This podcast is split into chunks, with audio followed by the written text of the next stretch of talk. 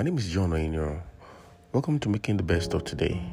A scripture from today is in Matthew chapter 11, verse 29. Take my yoke upon ye and learn of me, for I am meek and lowly, and ye shall find rest for your soul.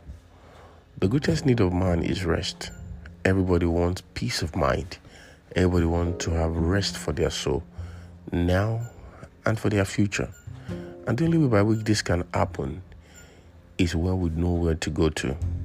And Jesus is saying to us this morning that we should learn of Him. We should take His yoke upon us and make Him our Father because He is meek and lowly. And the Lord is saying to us today that the only way by which you can find rest is to depend on Him, is to submit to Him and make Him the Lord of our souls and life. It's for us to live a life that is in full submission to Him. And I think you should also know that it is whom you submit to that have great effect and power over your soul. And so as we go today, there's a need for us to submit to the Lord Jesus Christ so that He can give rest to our soul. Father, today as we go, we ask that you give us grace to submit to you so that we can find rest for our soul. In any way we are troubled, Lord, we ask that as we submit to you today, we'll find rest that will make our lives better.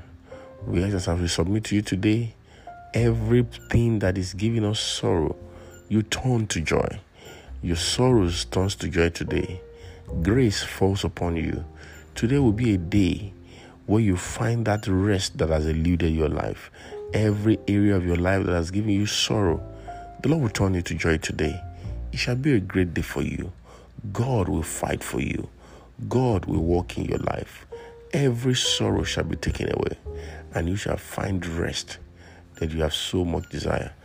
Please share this message and let people understand what God is doing among us. It's a great day already. Please make the best out of it. God bless you.